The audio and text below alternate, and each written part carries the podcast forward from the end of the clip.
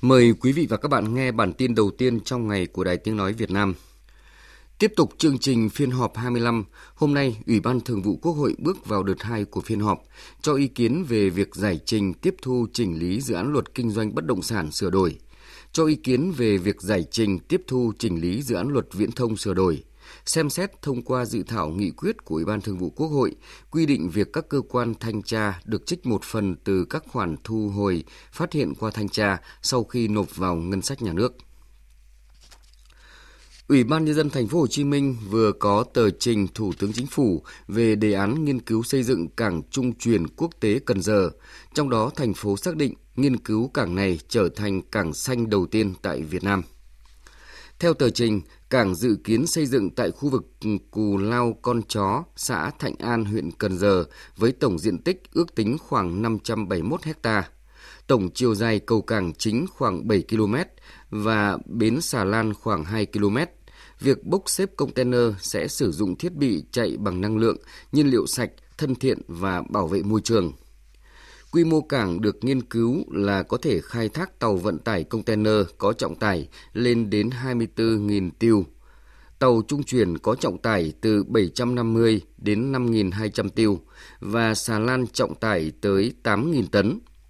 Cảng dự kiến phân kỳ đầu tư trong hai giai đoạn, trong đó giai đoạn 1 trước năm 2030 sẽ đầu tư 2 trên 7 bến chính và giai đoạn 2 sau năm 2030 đến năm 2045 sẽ tiếp tục đầu tư hoàn thành toàn bộ các bến chính còn lại. Đoàn công tác của Bộ Công Thương do Bộ trưởng Nguyễn Hồng Diên làm trưởng đoàn đã có buổi làm việc với tỉnh Lai Châu về giải pháp thúc đẩy sản xuất kinh doanh trong lĩnh vực công thương trên địa bàn tỉnh. Tại buổi làm việc, ông Nguyễn Hồng Diên đề nghị tỉnh Lai Châu chú trọng thu hút doanh nghiệp vào địa bàn, lấy doanh nghiệp là hạt nhân để phát triển các sản phẩm chủ lực và thúc đẩy tiêu thụ sản phẩm cả ở trong và ngoài nước. Cùng với đó là khuyến khích phát triển các ngành công nghiệp chủ lực như khai thác và chế biến khoáng sản, chế biến vật liệu xây dựng, phát triển năng lượng, công nghiệp dược liệu. Tại hội nghị sơ kết 3 năm triển khai thực hiện cuộc vận động Người Việt Nam ưu tiên dùng hàng Việt Nam, tỉnh Bạc Liêu, thông tin cho thấy trong 3 năm, tỉnh đã tổ chức được 7 phiên chợ và 23 phiên hội chợ đưa hàng Việt về nông thôn với hơn 3.150 lượt doanh nghiệp trong và ngoài tỉnh tham gia trưng bày và giới thiệu sản phẩm, thu hút hơn 122.000 lượt người đến tham quan mua sắm, doanh số bán hàng đạt hơn 100 tỷ đồng. Từ những kết quả này cho thấy cuộc vận động đã góp phần tạo điều kiện cho các đơn vị sản xuất kinh doanh có cơ hội quảng bá thương hiệu sản phẩm của mình trên thị trường, tạo cầu nối giữa nhà sản xuất với người tiêu dùng, nhất là người tiêu dùng ở nông thôn, vùng sâu vùng xa được tiếp cận hàng Việt Nam giá cạnh tranh, chất lượng tốt. Thời gian gần đây, tình trạng người dân dùng máy điện kích run đất đã xuất hiện tại nhiều địa phương ở vùng cao Lào Cai. Mặc dù đã được cơ quan chức năng nhiều lần cảnh báo về mức độ nguy hại, gây ảnh hưởng lâu dài đến sản xuất nông nghiệp, nhưng tình trạng này vẫn diễn ra công khai, thậm chí là có xu hướng gia tăng với nhiều cách thức khác nhau. Phản ánh của cộng tác viên cơ quan thường trú Tây Bắc. Đã gần một tháng nay, ngày nào hai bố con anh Trần Văn Lợi ở thôn đội 3 xã Nản Sán, huyện Simacai, tỉnh Lào Cai cũng mang máy đi kích run đất Chiếc máy kích được anh Lợi đặt mua trên mạng Facebook với giá 5 triệu đồng. Anh em ai cũng đi kích thì mình đi kích rồi. Một ngày à, kích được à, tầm 10 cân, 15 cân. Thì một ngày à, cũng được 3-400 nghìn. Để đảm bảo một lượng run lớn cung cấp cho các thương lái, nhiều hộ dân vùng cao đã mở các điểm thu mua, sấy run. Có những xã vùng cao xuất hiện 3 đến 4 lò sấy run. Theo người dân, mỗi cân run tươi được mua từ 40 đến 60 nghìn đồng. Còn run sấy khô có giá lên tới gần 900 nghìn đồng một cân. Run đã qua sơ chế đều có các đầu nậu thu gom hết. Ông Nguyễn Trung Kiên, Phó Chủ tịch Ủy ban Nhân dân huyện Simacai, tỉnh Lào Cai cho biết. Khi đánh bắt run như thế này thì là các cái cây mà các cái khu vườn mà đánh bắt run thì cái cây nó sẽ vàng và thứ hai là các cái rễ của nó nó không còn chất dinh dưỡng nữa nên là sẽ chết cây nhanh. Đời sống của người dân vùng cao chủ yếu dựa vào canh tác nông nghiệp. Bởi vậy, nếu tình trạng đánh bắt run tràn lan, tận diệt như hiện nay thì cũng chính người đi kích run sẽ phải gánh chịu những hậu quả nghiêm trọng về lâu dài. Run dần sẽ hết, còn đất bằng màu sẽ không thể canh tác. Với 4 ngày liên tiếp được nghỉ dịp lễ mùng 2 tháng 9 năm nay, dự báo lưu lượng người tham gia giao thông sẽ tăng cao. Đây là tháng cao điểm về an toàn giao thông khi học sinh sinh viên trên địa bàn thành phố Cần Thơ đến trường. Ban an toàn giao thông Cần Thơ đã lên kế hoạch để đảm bảo an toàn giao thông và sẽ xử lý nghiêm tình trạng nhồi nhét hành khách, chở quá số người quy định, đón trả khách không đúng nơi quy định, nhất là trên quốc lộ trọng điểm. Ông Mai Minh Ngoan, tránh văn phòng Ban an toàn giao thông thành phố Cần Thơ cho biết.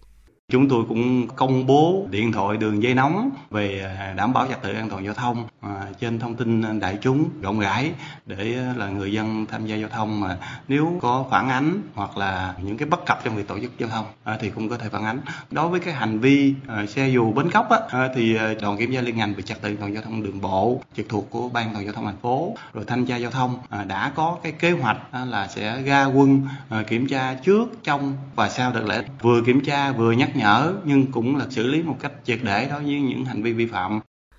Khu du lịch quốc gia Mộc Châu vừa được tổ chức giải thưởng du lịch thế giới, bình chọn đạt giải thưởng du lịch thế giới với các hạng mục điểm đến thiên nhiên khu vực hàng đầu châu Á 2023 và điểm đến thiên nhiên hàng đầu Việt Nam 2023.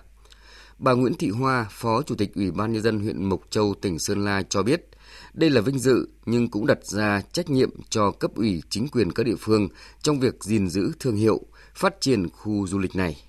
Trong thời gian tới thì Mộc Châu xác định sẽ tập trung quản lý tốt các cái quy hoạch đã được phê duyệt. Nếu như chúng ta không quản lý tốt được cái việc này thì khó có thể giữ được một Mộc Châu xanh.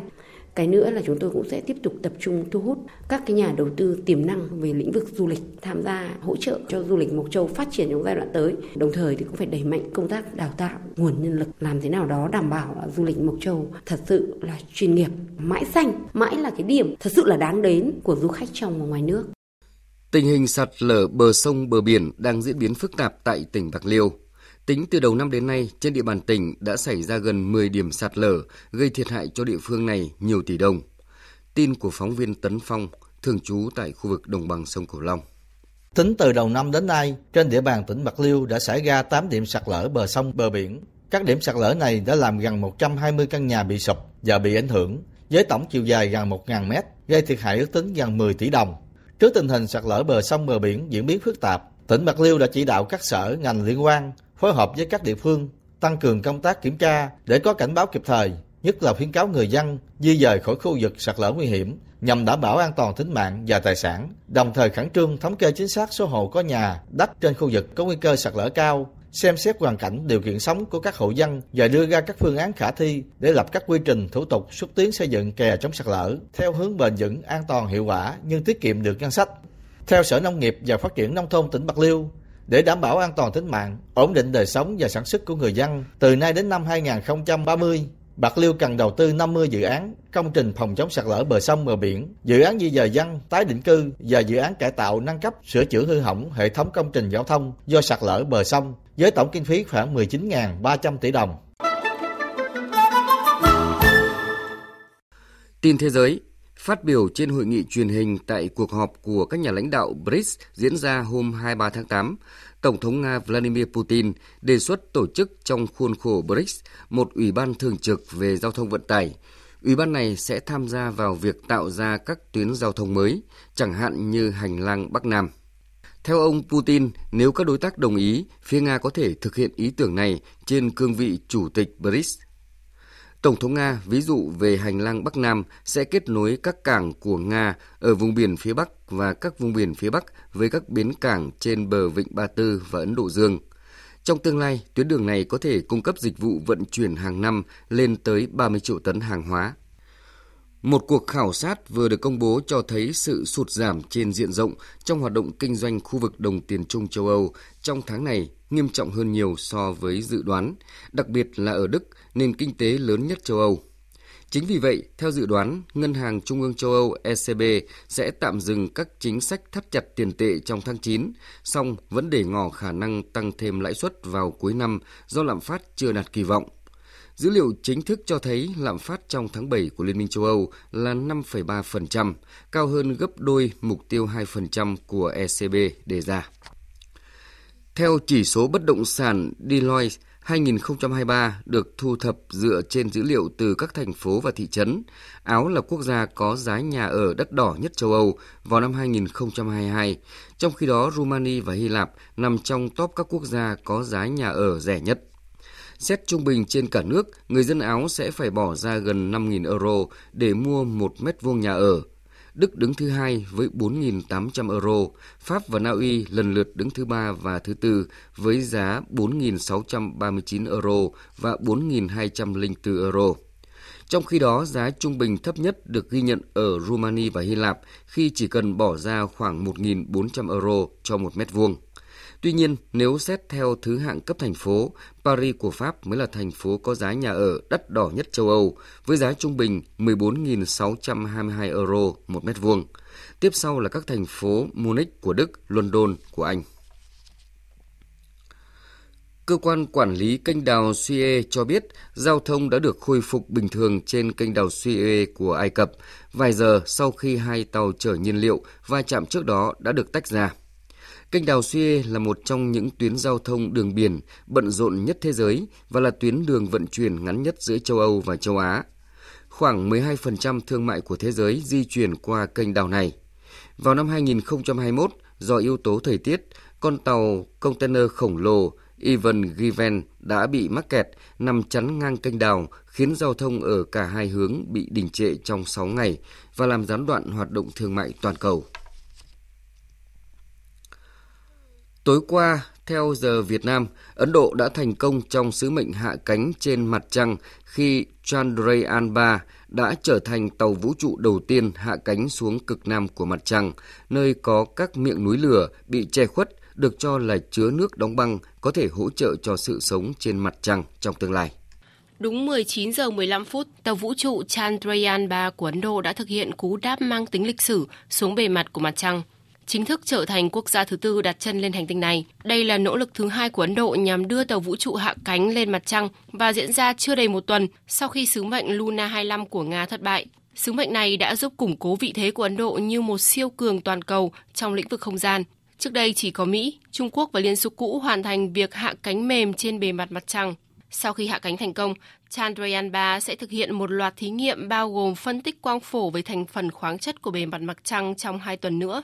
Trạm đổ bộ Vikram trên tàu vũ trụ Chandrayaan-3 cũng mang theo một robot nhỏ gọi là Pragyan. Bộ đôi chạy bằng năng lượng mặt trời này sẽ khám phá bề mặt trong một ngày mặt trăng bằng khoảng 14 ngày trái đất, trước khi đêm mặt trăng cũng dài bằng 14 ngày trái đất tối và lạnh buông xuống, khiến chúng cạn kiệt pin.